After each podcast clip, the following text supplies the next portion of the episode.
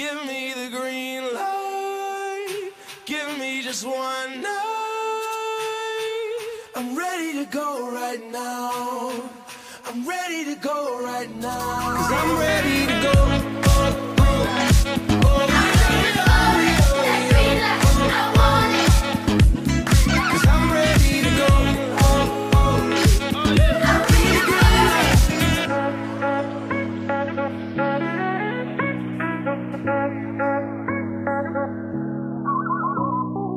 Welcome, everybody, to episode 135 of the Greenlight Podcast, POC E. Frage. And on this episode, we are joined by Connor Hitchcock, the founder and CEO of Homefield Apparel. Uh, obviously, we're repping today for our uh, for our Always Sunny podcast calls them creeps if you watch it on YouTube. So I'm gonna call you know the creeps that are watching uh, on Instagram or social. I'm rocking the Duke one. uh, for the listeners, just go to homefieldapparel.com and just buy some shit already.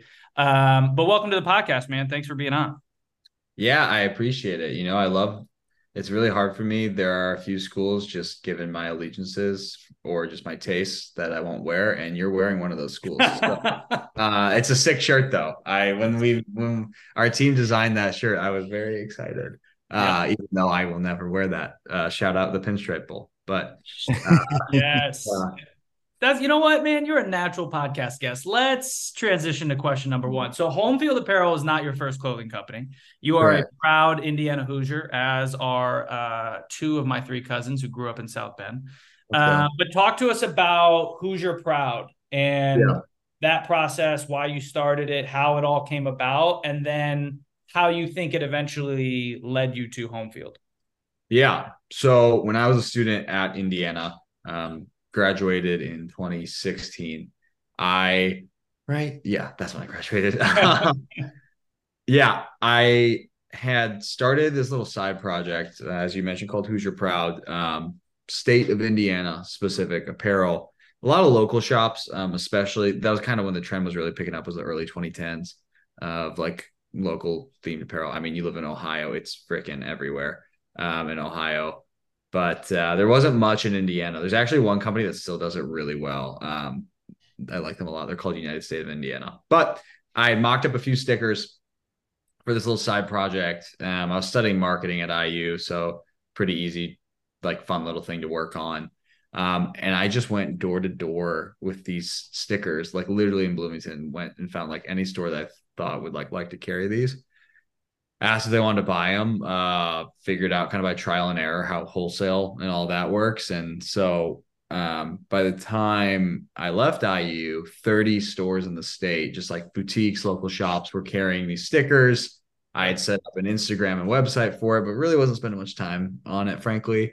Um and you know these stores would ask like hey do you have shirts? And i'd be like yeah sure. And we didn't have shirts but i would that texted my then girlfriend now wife Krista, who went to school at Mammoth, Ohio.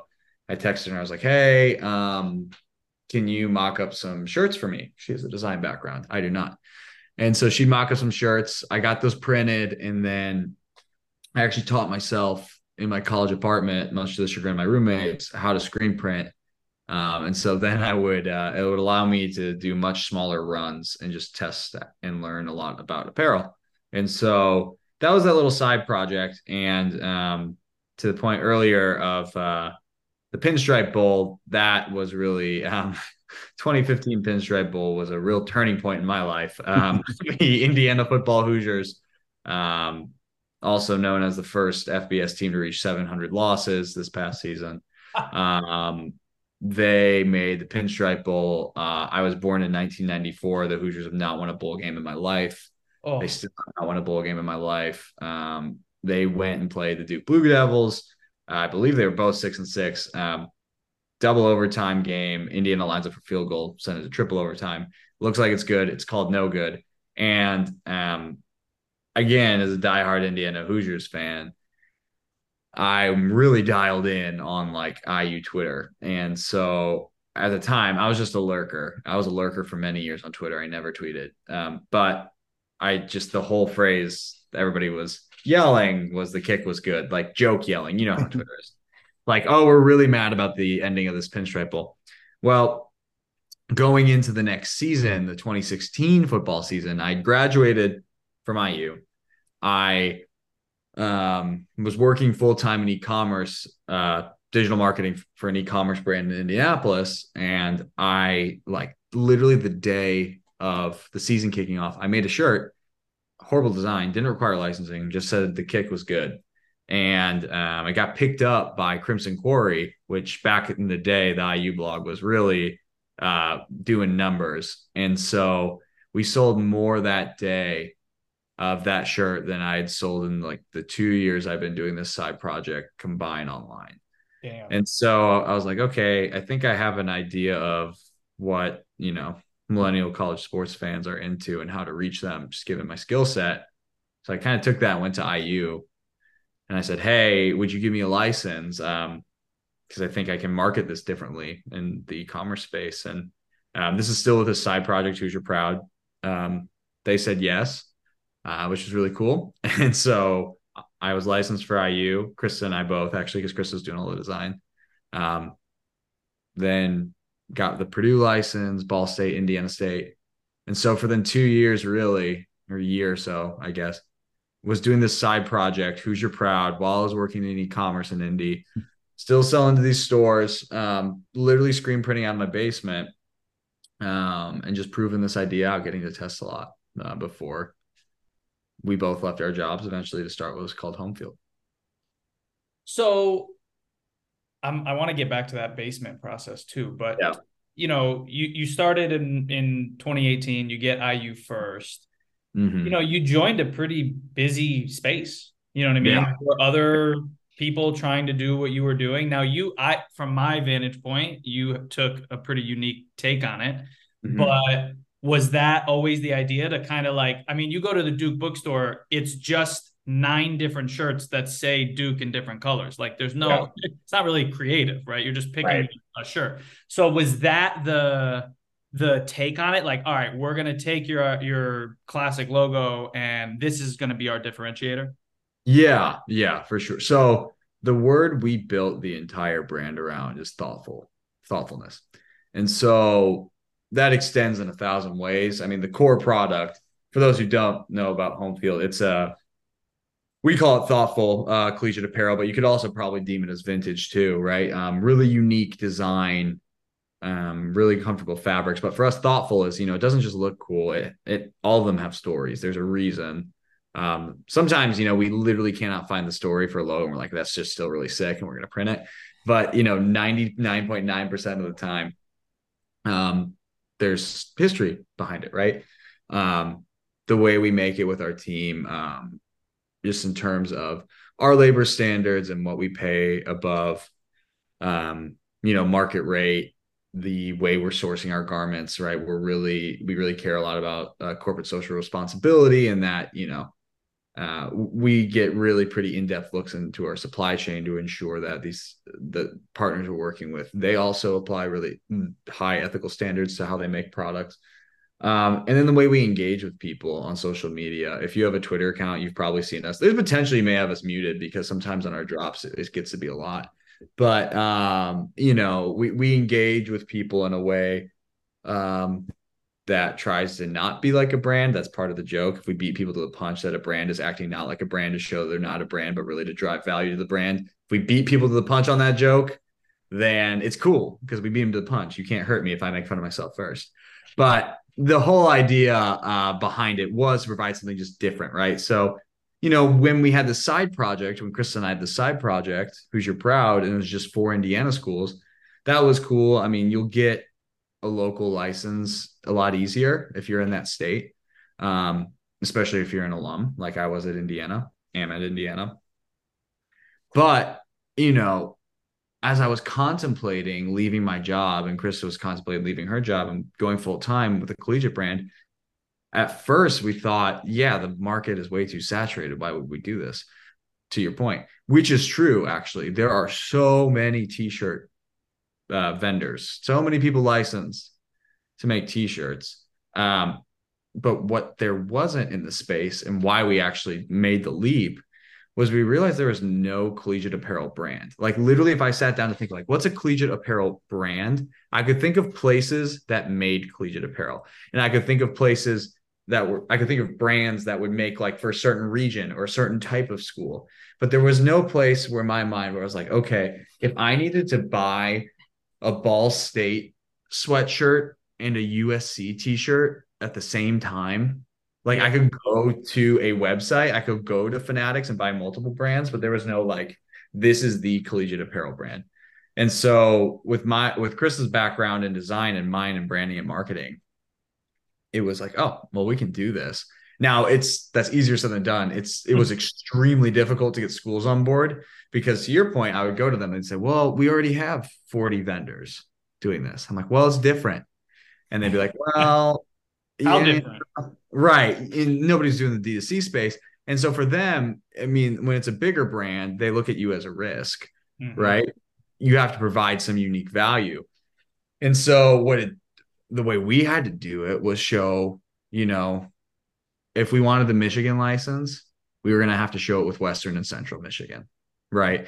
If we wanted um, some schools, like if you wanted Ohio State, you're going to have to show it with literally like everybody else, right? Like to prove that you could do it. So that's what we did is, um, you know, we would take a Georgia Southern launch and crush it with the design and find ways to get people really excited about Georgia Southern gear online or App State gear online. And then some larger institution would see and be like, oh, I see what you're doing is pretty cool there with the way, like, particularly the way we engage on Twitter. Um, because that's just something that anybody in the collegiate space had never seen, right? And so um we were able to do that with, you know, some mid majors in the basketball terms, some G5 in the football terms, and then we'd have like a UConn take a swing on us, and it went really well. And then Michigan State, and you know others, and then we got to the point where it'd be like we did a really cool Auburn drop, and then Alabama wanted to do the drop because they saw the Auburn drop was the biggest drop, and then LSU called us because they were like, "Well, we saw Alabama was your biggest drop, right?" And it's just hilarious how that all kind of ratcheted up.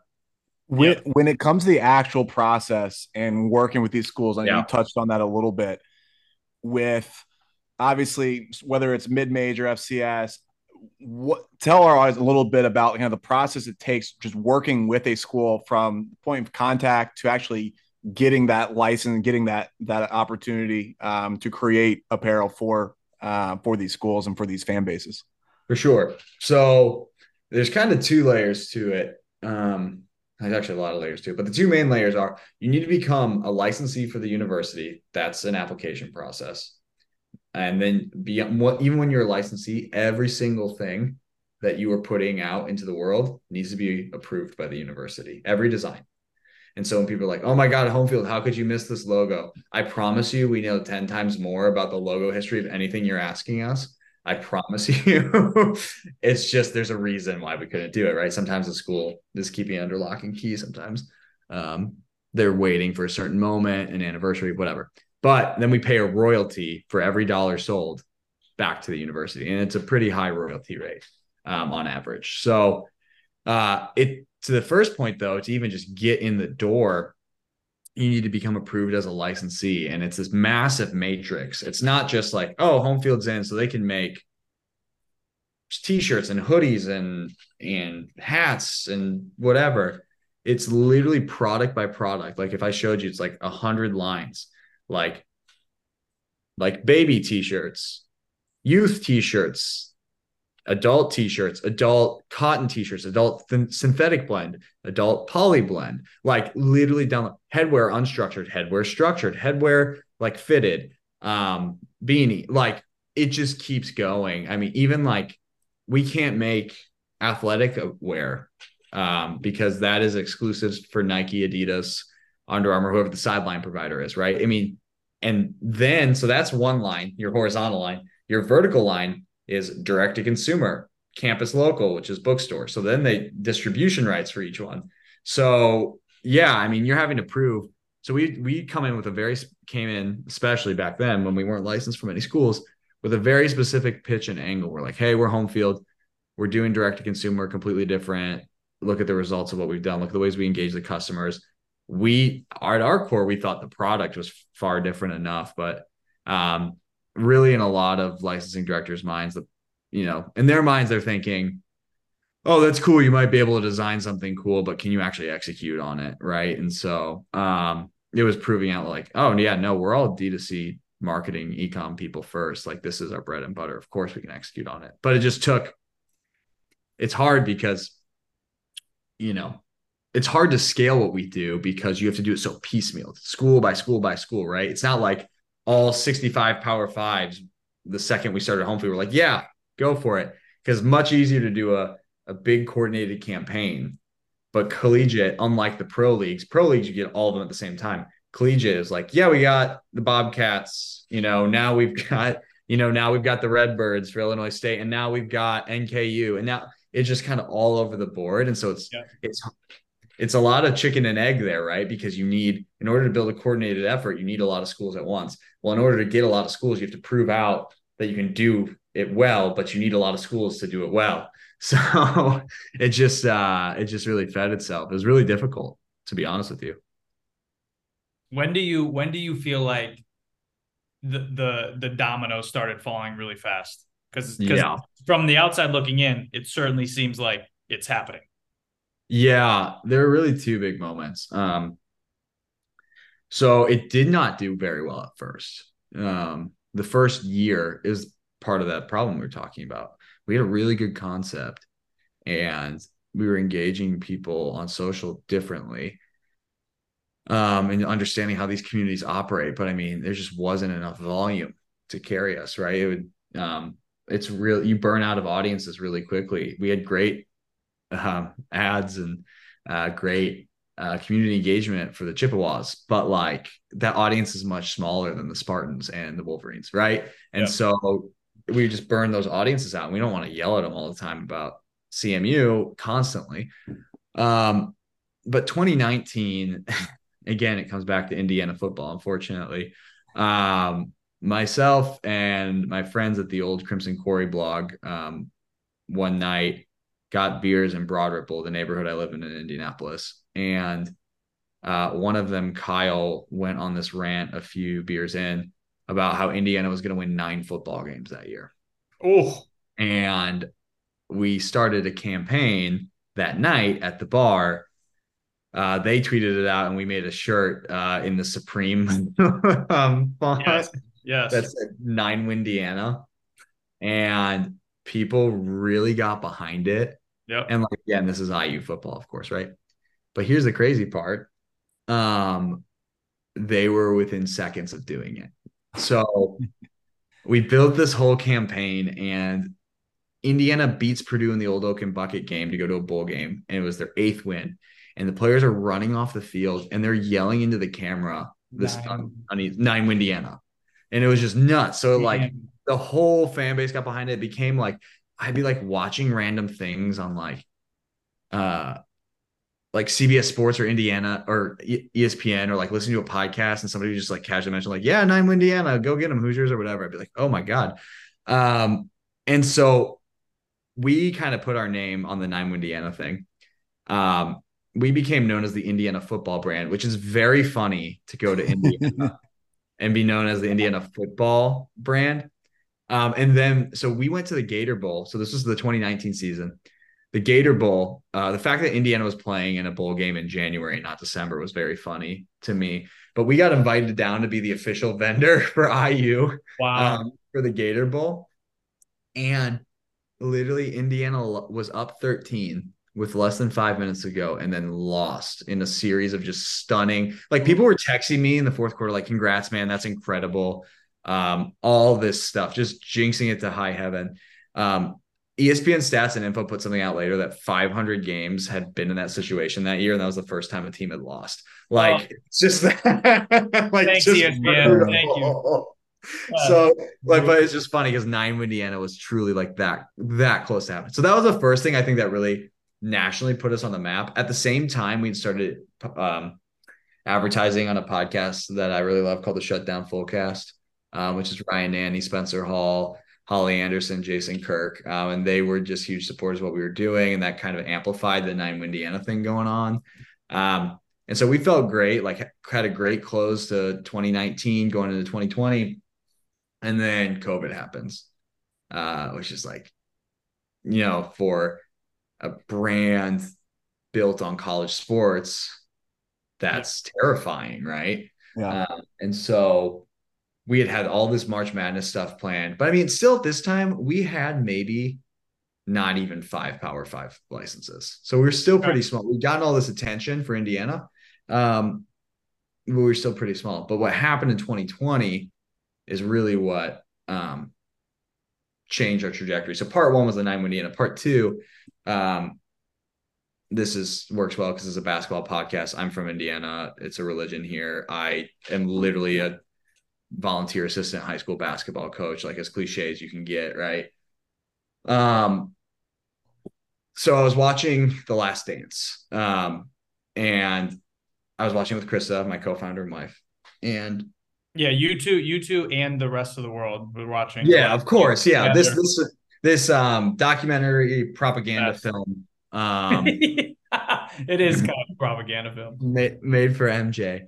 Um, and so I wait all week for it. be Sunday night at eight or nine p.m. Eastern. I always forget what time. Would sit down and then like immediately be on my phone. And at one point, Krista, who doesn't have Twitter, she's like, "Why are you on your phone?" There's like nothing. I mean, we were working all week trying to save the company, but she's like, "Why are you on your phone? Like you've waited all week." And I was like, "Well, we're all making jokes right now at the same time mm-hmm. about like the security guard, yeah, the Jheri curl, or like you know all of the MJ memes." And so it was a huge swing. But I was like, wow, what if we could create something non-sports related that was like appointment viewing for people on social media? Again, a very big swing on this. Uh, but that is what birthed that discussion uh, is what birthed what became known as Big News Saturday, which was a huge marketing campaign yep. that we did that summer and we did for the subsequent summers, where basically the idea was every Saturday at noon Eastern, we would release a new school that we had never had on our website before. But all week leading up to it would be a ton of hype. And then the second it drops, every, like everybody's just making jokes on social media, all the memes about whatever your school is, all you know, you know, for every school, there's like 50 photos. Like I have over 75 Tom Crean photos on my phone, right? Like we all know, we all know what those are. Um, That's a quote that I, I, I don't know if I ever thought we, I would hear on this podcast. So I've got 75 Tom Crean photos on my phone. Oh yeah, but it dude. fits in perfect. I love it. There's some really good stuff in there. Um, my my Woodson collection is growing too. He's also got some. There's some great. Got photos. some solid looks. Yeah, solid. Yeah, I love that guy. Um, so not as many of Archie for me though. Anyway, uh, we, um, so we had you know hyped it up all week, um, and so we started this very ambitiously, right? But we started with we announced we were going to do this in starting July 2020. We started with Tulane. We said we are going to do it for 15 weeks. We only had seven schools committed. We are like, eh, well, we'll figure it out. We'll figure it out. We had Tulane week one it was really fun. Like the Green Waves a really fun mascot. People loved it. Week two was Hawaii. I'm actually wearing my Hawaii shirt under this. Um, and then it started to get the attention of some people because literally nothing is going on in the college sports world. So all these college social media accounts, whether they're covering the team or literally the team themselves, are like, "Oh, thank God, we have like something to talk about." Yeah.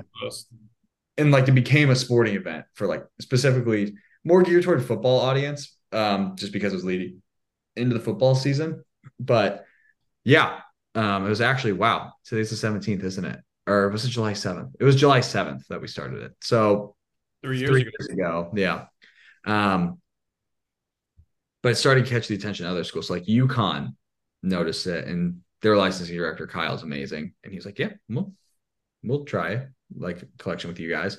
So that took off, did really well. Syracuse was like, yeah, we'll do it too. Mean, yeah, those those two fan bases to tap into. Yeah, like it's one thing to do Tulane, but like yeah. man, UConn, I mean, they're they're as rabid as it gets. They are nuts. Yes, absolutely. We uh I think I'm going out to New York for the Empire Classic to uh nice. see my UConn buddies and watch Indiana play also. Um, but yeah, it was just a you know, so it started to build, and then some really much, some really big brands started to take notice of what we were doing, in the social space. So by the end of Big News Saturday, the first season, we had planned for 15 weeks. We ended up doing 17 weeks because Nebraska, or not Nebraska, because Alabama and Michigan were like, hey, can we be a part of this? And we're like, yeah, sure. So, um, you know, we just kept building and building. So that is really where we made made our mark was that first season of Big News Saturday. Um, the Athletic wrote a whole profile on like this marketing campaign and all of this stuff, and so um, yeah, it was just really cool. And so we built, we did three more seasons of it, just debuting um, every P5, um, basically. And there were a couple of holdouts that we ended up adding later for one reason or another. Um, but yeah, that was really the moment where it's like, holy cow. I mean, we're now over five times bigger than we were in BNS season one, just I mean growth. Um, but that was really the moment where I was like, yep, I'm gonna be doing this as my career, was when that took off. That's awesome. Is there obviously, I think looking at Twitter, there's probably more room for creativity just yes. with the wordplay and obviously the back and forth. Was Twitter the main platform that really, from a social standpoint, really took off, or um, what for you guys? I mean, is there a major difference between Twitter and Instagram, or even now TikTok? What what is yeah. the social media, I guess, landscape for you guys? You know, I think we'll always be known for breaking through initially on Twitter. Um, it's funny though, like people were really well meaning reaching out to us when everything's happened this last year with Twitter. And they were like, oh man, are you guys going to be okay? Yada, yada, yada. Cause I think people literally think 100% of our revenue is from it. And it's, it's like at best 10% of our revenue, right? Which I mean, that would suck if it went away. Um, but we have a really awesome team, a marketing team that most people don't see from day to day, you know, uh, really know what they're doing in terms of email and SMS and events and uh, to your point, the other social platforms. Whitney, our director of content, she used to run social over at SB Nation. Um, has done a really good job, you know, finding different uses for our different. Like, there's a different purpose behind each um, social platform we're on. So for like, you know, she started this newsletter called Home Field History. It's not even social media, but the idea is like creating this connection with the customer to explain like why does Indiana wear the candy stripes or like mm. what was uh, the Husky slide for UConn. That was a different newsletter, but still the same idea, like telling these stories of college basketball or football uh, that connect people to the product and show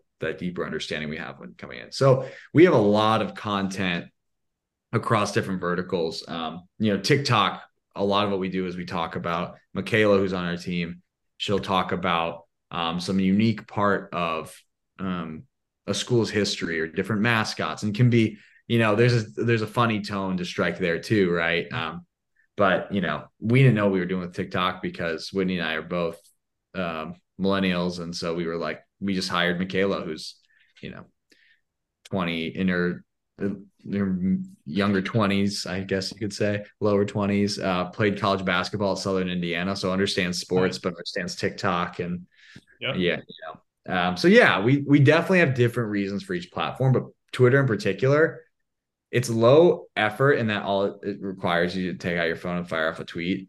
But you have to have such an intimate knowledge of the platform because if you it's so easy to just get absolutely dunked on. Like you have oh. to you have to know it front, back, and, Whitney does, and I do, and we're sick in the head for it, but uh, it ends up working out for us. Well, there's there's a reason that that uh, a term that's now just in our zeitgeist is ratioed, right? Like mm-hmm. it's yeah. very quick and easy to get ratioed.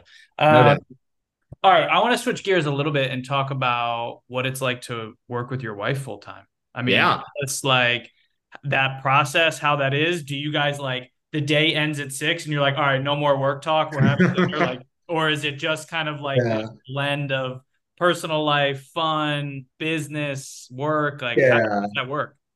We try to keep it pretty separate. I mean, I think it's pretty healthy to do so. So, I mean, it's funny though. We'll like, we won't drive together to work, which, you know, it's probably not great for the planet, but also like probably need a few minutes to myself every day. Yeah. Um, and our offices are literally right next to each other at the office. Um, so our, our, teams are pretty siloed, I will say though. She heads up all of design. Um, okay. so and where when I my title is CEO, but where I really get my hands in are on the marketing side of things. So that's my kind of specialty. And so where we do overlap is every week we have a strategic team that the heads of design, marketing, operations, finance all meet together um, as our core competencies. And so we work a lot hand in hand there. But honestly, we're pretty we, we've had a pretty good division of our duties. And then you know when we come home, we really try not to do we're really trying not to do work when we're at home. Just trying to keep that separate because you know this the life we have here is a lot more important than what we do with home field and so i don't want that to be overrun with home field so love it good for you guys man. That's awesome. Appreciate um it. all right. So at the beginning i'm curious about this. Uh, earlier you mentioned like you guys want to work with certain vendors that are focused on sustainability and you know Yeah. the supply chain and all of that. In the beginning you know especially when you're a new like right now you guys again it's it's my perspective. I you know you guys are established. You have almost all the p5s right? Like you have like the big brands now. And it's easy to say now like oh yeah like our shirts like have to be really nice. But in the beginning was that paramount? I and and i i remember when you said like yeah what the one thing that we wanted this brand to be is thoughtful. Like Mhm. people are taking a risk in the beginning. Like i don't know who this brand is. Shit, i don't even know if this sh- i might just lose 30 bucks. Like i don't even know if this shirt's going to arrive. I don't know what this is. Were they always this nice or was it like all right we're going to do this first batch in a cot a true cotton and then we'll get the blend like how, what was that thought process like Yeah, so they were always that nice. We've made improvements to make them nicer. So the way, unless somebody starts with like hundreds of thousands, millions of dollars, you're gonna end up buying something that already exists. There are Mhm. companies that make product that already exists, and you put your own label into it. Yep. And so what we did was we, I remember ordering 35 different t-shirts and trying them on and making Krista try them on and having friends try them on and then printing on them and washing them and then checking, you know, do they have the right amount of colors? Because of schools you know so many colors. So we we found the shirt that we loved and i'm not going to say the name of it of course uh and then use that yeah, for a to couple say it's actually it's discontinued. No one can yeah it's discontinued. uh and then what we did was you know i wear enough of them like okay i want to make certain improvements. When we a few years ago went to making our own t-shirts like going to a manufacturer and like hey here's the spec we have. Here's the fabric that we want to use. Um, made some slight tweaks on it.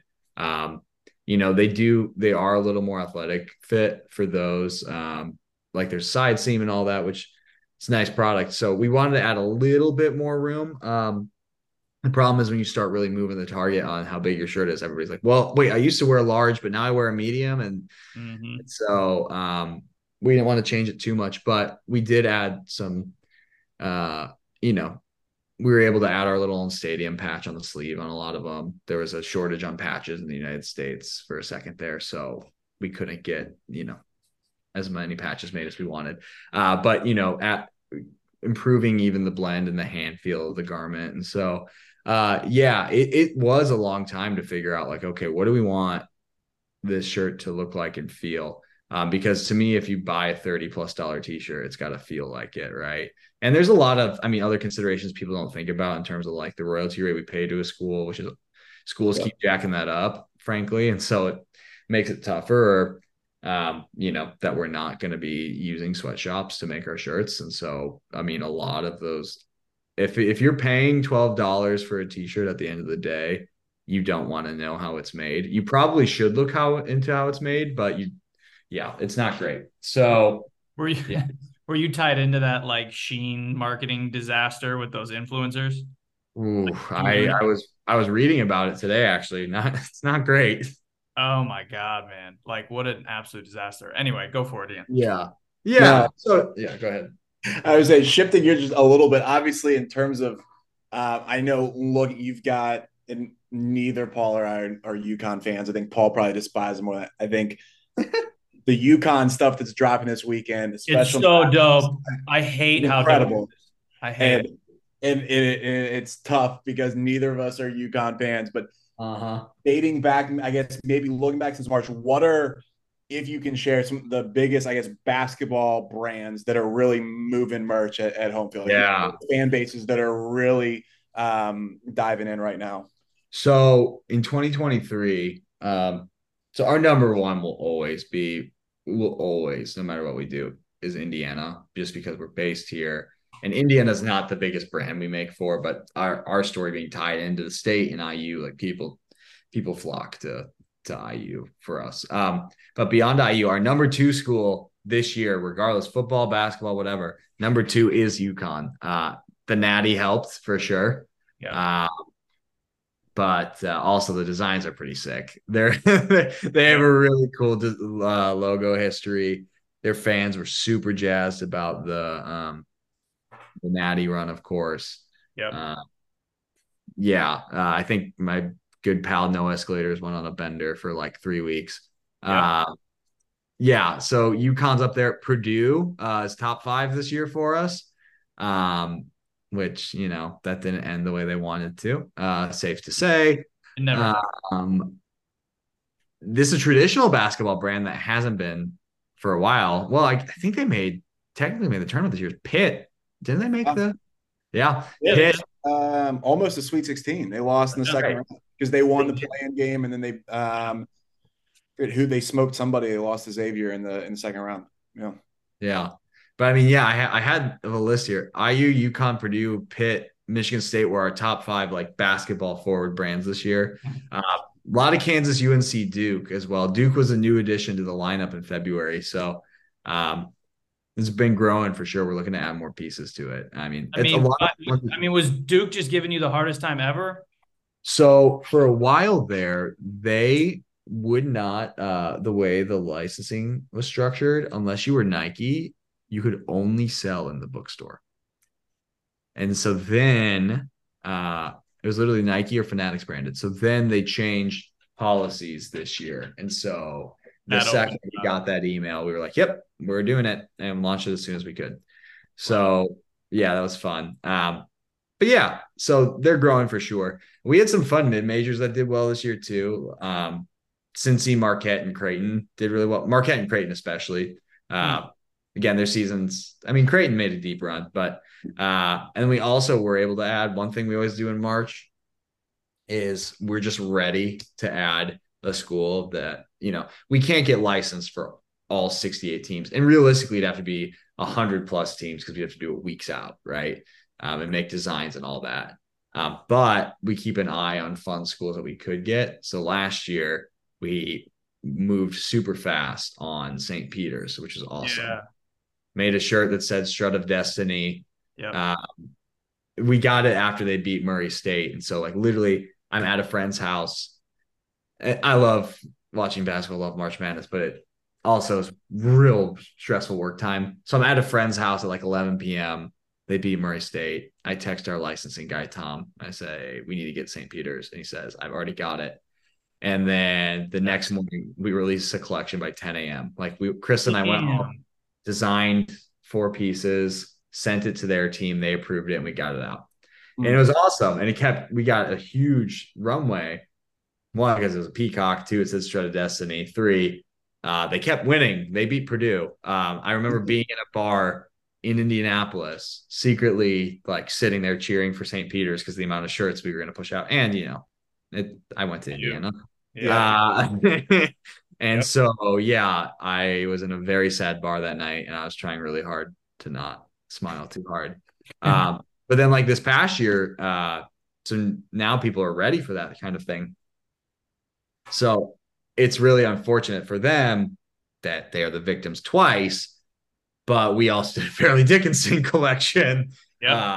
Uh, and that was pretty fun too. That was a, I was I stayed home to watch that game. Krista went to go see Les Mis, which was in town, and uh, I text her and it's intermission. I'm like, hey, so uh, Fairleigh Dickinson uh, beat Purdue, and she's like, yeah, I know it's all anybody can talk about here in intermission. just like like apparently like the whispers were just growing, That's Uh, and so yeah, we did the same thing. Did a collection the next morning. It was pretty fun. Um, so, Have yeah. there have there been any schools, or I guess what schools, if any, are you still looking to partner with, or or still in negotiation? Yeah, Big- there are a ton, there are a ton we want to still work with. A lot of mid majors, a lot of G fives. I mean, that was really our calling card in the beginning, but then when you're getting, you know, you can't, this you point, really tell Michigan or Alabama no. Yeah, you can't tell no, but like also you don't need to really sell it as hard anymore, right? It's just like, Right. look, Yeah. you just point to like one slide on a deck, like, do you want in or not? Yeah, totally. And there's a bunch that we want to work with where some, you know, they're like, hey, we're trying to time up our vintage drop for the 10th anniversary of something, uh, Okay. or some, you know, it, some schools we've taken a long time on because we want to do it right. For example, we're doing Ole- an Ole Miss drop this year, right? And vintage logos for Ole Miss don't have a great history, to be frank. And Yeah. so we've had to Yeah. take a lot of time to make sure it's thoughtful. Yep. And I, I mean, they wouldn't approve it, and we would never submit, you know, the not thoughtful versions. But Sure. you know, we make sure it still looks really good. Or, um, you know, Stanford has similar history with their logos, and so we haven't dropped a Stanford collection yet because we're still trying to figure out. You know, we've been approved, but it's how do we make it unique and vintage? Um, and so, yeah, I mean, there's some. We've got a ton of mid majors G5s we're still working on that are coming out, which I like. That's where my like I get really pumped about those because there's just so many unique logos out there. Um, like we've I got think- like, Idaho Vandals coming up, you know, which I'm pumped about. I got to give you a shout out because I think the Delaware Blue Hens, and we've got some Yeah. ties. with That the Delaware Blue Hens are in a special class. Those are some of the best designs and the most unique set. A, there's not there aren't other blue hens, but just the creativity and the background behind some of those, and then seeing obviously some of the history behind it as well. It's pretty incredible. Well, they're they were one. I appreciate that. Two, they were really fun to work with. Um, the Good. team over there because when we launched the Delaware, we were getting ready to launch it. They were sending us stuff, and they were like, "Hey, have you seen this?" And it was uh their blue hen in a scuba mask with a trident, and it had the phrase "Chicken of the Sea." yeah. And so we were like, "Yeah, we're gonna put that on a shirt." yeah. Um, and so, you know, schools like that are really fun. Like UC Irvine's a blast to work with. Mm. Uh, their licensing director, he sent us the now famous, uh, Homefield famous, I should say, uh, surfing anteater um, logo that we have on a t-shirt. Mm. Um, that's one that actually um, Robin Lopez ordered like 15 of and is obsessed with. which is very funny. Uh, so yeah. I Love it. La- before we wrap up, if you look on your LinkedIn, your bio, resume, you're also an adjunct professor at IU. It's been about Yes. a year now. Talk to a little bit about that experience. Is that something you always wanted to do? Is that something that was just um, an opportunity that came up? And is is it something that you see kind of in the future of like I I, I really enjoy this. I want to dive into it further. Yeah, you know, so um, I've always thought teaching uh, would be really fun. And, you know, I go back, one of my old professors at IU uh, in the marketing department, he always asked me back every year to teach his class, talk to the class about like Google Analytics or how I view digital marketing, e-commerce marketing. So I done that and had some random other ones at like Purdue or Ball State that had asked me to come talk to the class. And so I've always liked that.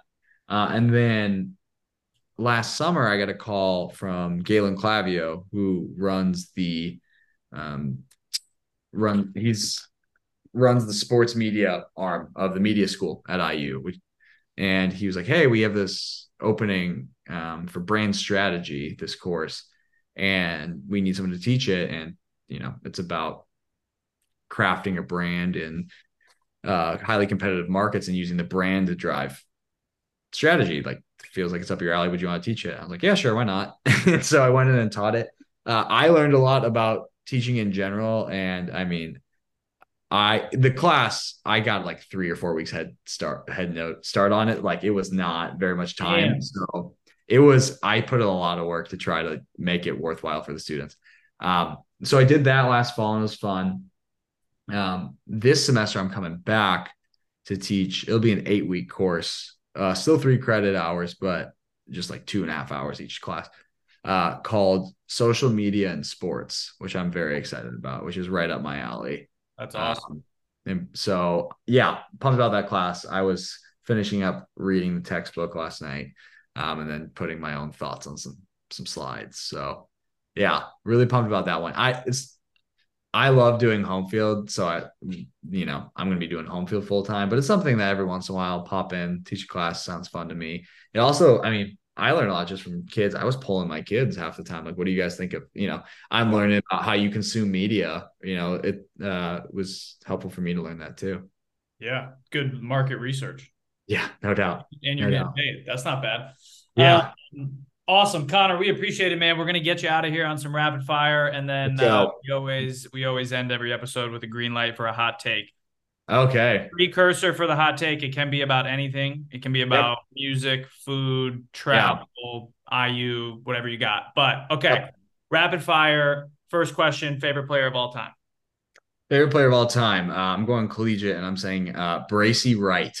Wow. from the mid 2000s Indiana Hoosiers would stand two or three feet behind the free throw line. Um, was a man, man before his time, an absolute chucker. Um, shot like 32% from three, but was taking like seven or eight threes a game in the mid 2000s on those uh, Mike Davis teams, those late stage Mike Davis teams. Oh, yeah. Loved it. that is not. I mean, I expected a Hoosier, but wow. I, well, Um, it's it's that or AJ Moye, which I'm sure you would love. all right. all right. Yeah. It- AJ Moye. God, dude, these two names, you I haven't heard these names like AJ Moye is the dude who blocked Boozer. Come on now. years, dude. Oh my god. Um, all right, Wow. Okay. Uh, is Rondo a Hall of Famer? Uh clarifying question. Will he are you asking will he make the Hall of Fame or if you if it was my Do own you believe he's a Hall of Famer? um based off the criteria, the Mitch Richmond criteria probably based off of uh my own thoughts, uh, I don't think I I would put him in the Hall of Very Good, but he's a Boston Celtic with two uh championships, so he's gonna get in. Yeah, I think so. Uh, LeBron or Jordan? Oh man, I'm a Bron stan for sure. Um, I love I love both players though, uh, but LeBron is a cyborg. Would you rather have a licensing deal with LeBron or Jordan? Jordan. I was gonna say, wait a minute. Um, okay, who is the best dunker of all time? the best dunker of all time. Oh man. Um, I mean, I have to say Jordan. I have to say MJ. This is this is where it goes. It's just like, yeah, I mean, he's the sickest dunker there's been. Yeah, I mean, if he's not one, he's probably two. Yeah. Uh, favorite sneaker of all time? And then this is again where I have to. Michael Jordan has also got me in a hold on sneakers too. Um, Yeah. so the of course customary answer is like, in my opinion, very boring answer. The the ones are the greatest sneaker of all time. Um, but I'm also very partial if we're excluding the ones to the threes and fours. Yes. well. Um, my fours are always my answer. Uh, well, the threes. Ah, shit. Yeah, kind of threes and 4s They're both pretty good. I'm The 11s are nice. The 11s, Right are, there yeah. Yep. Yeah. Um, all right, best basketball movie of all time. Um, I would not be allowed back in this state if I didn't say it was Hoosiers. This is a layup. Yep. or blue chips that counts too as the state um So if that's your that's your state answer, what's your what's your non IU answer? oh man non um it's so hard like so many of my answers reveal the fact that i was born in the mid 90s because space jam is not a good movie but uh Yeah, it's but the that's very yeah, that's up there. That's okay. yeah and again michael jordan gosh dang it Yeah, man, you're back. just everywhere yeah back back to MJ. yeah So Space Jam. Okay. Um, all right, man. Last Well, thing. Paul, I'm stopping you. I'm throwing one one question in here that I just thought Oh. that was funny. Kind if one, what is the one player that maybe is from Indiana? It could also be anyone that did not go to IU that you wish was a Hoosier. so this kind of counts because he went for one semester um and it's the hick from french lick himself larry bird. Um he yeah he would have um i could go more recent. Uh for you kyle guy. Um ooh, Chris That, that's a gr- yeah. Chris I wilkes was is baiting that, that question was baiting you to ma- hopefully either get a Kyle Guy or maybe a Josh McRoberts for Paul, but ooh. um, Kyle Guy not going to Indiana is something That I'll kind of the death always may be thankful for. and B, it's incredibly surprising. People that don't realize like how close his grandparents are season ticket holders, and I think we're on the board at IU, so there's a lot of connections there. Uh, very thankful that Tom Crean um, offered a thousand people. Yeah, and and there was not the connection there that he built with Tony because that is one that I, I don't know how it slipped away. But, oh my god, yeah, that one really hurt. Um, that was kind of when everybody was like, mm, maybe it's time to switch up. Uh, but yeah, Josh McRoberts went to my high school. His brother played for IU. Did he really? Right. Yeah. Yeah. Zach went to Vermont and then he transferred to IU to be a normal student, took a year off. I was playing FIFA with him in friend's basement, and then uh, he was all of a sudden on the team. So I don't remember one. Yeah. I don't remember McRoberts uh, recruiting. Was was IU in the mix? I assume. Uh that would have been 04. I mean, it, at that point, it was late stage Mike Davis. So this is what happened in Indiana at the time. You had schools that were at one point in the same conference: Josh McRoberts, Eric Gordon, Greg Oden, Mike Conley, Jeff Teague. Damn. All yeah. in like they were all one year apart, and Mark Mark Titus. Um, ah, yeah. but um, yeah, dude, they were all on the same AAU team for the most part. I forget one of them was, yeah. but like they just East Indy Heat, yeah, because that and that was the other ones I thought as well was the fact that Conley and Oden and Daequan all going to Ohio State with well, right there. The story there is that uh, Greg told it on Mark's podcast was yep. that Mike Davis kept sending the wrong mail to Mike Conley, and so they're like, "Nope, we're out." With the wrong name? Yeah, wrong player mail. To yeah, so yeah, that was tough because that. Who is the GA that was doing that in the back room? it's uh yeah, that would have been cool. I mean, Larry was at IU for a semester and he hated it, and then he left and almost and he quit basketball for a second too. He hated it. So I mean, yeah, Larry Bird is the answer. I mean, that's the answer. He told me when I was nine years old one time that I should never shoot threes. So, yeah, great life advice. That's the, that's the saddest thing I've ever heard. Yeah, I I was grew up basketball camp. A friend of mine growing up, his dad was the Pacers GM for a while, and so hmm. I would go to games with him, and we would go wait for like Reggie and Jermaine to come out of the locker room, so we'd be shooting on the practice court. So I'm like nine years old, and I took an NBA three and airballed it, and I just hear from behind, "You shouldn't be shooting that." And I turn around, like I'm in the corner of the gym by myself, and he doesn't even make eye contact. He just keeps walking, and it's Larry Bird. in my mind, I'm like, I will never do that again, sir. sorry, sorry, Mr. Bird. I'm so sorry. Makes me think of the Patrick Ewing clip uh, in, in the game when he's mic'd up. He's like, "Do you shoot that shot? Do you practice that shot?" yeah. That's like the greatest huddle like tap in ever. Normally, it's always like we got to play hard and rebound and guard the yard, blah blah blah, and then you you, you tap into Georgetown and he's just crushing his players. yeah, is that a good shot? it's amazing.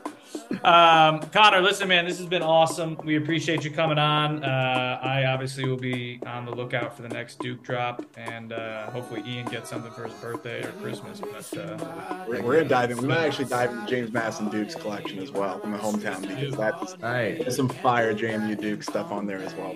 Yeah, they're great. That's awesome. Awesome, man. Well, we appreciate it, and uh, good luck the rest of the year. And uh, thanks for coming on, man. We'll talk to you soon.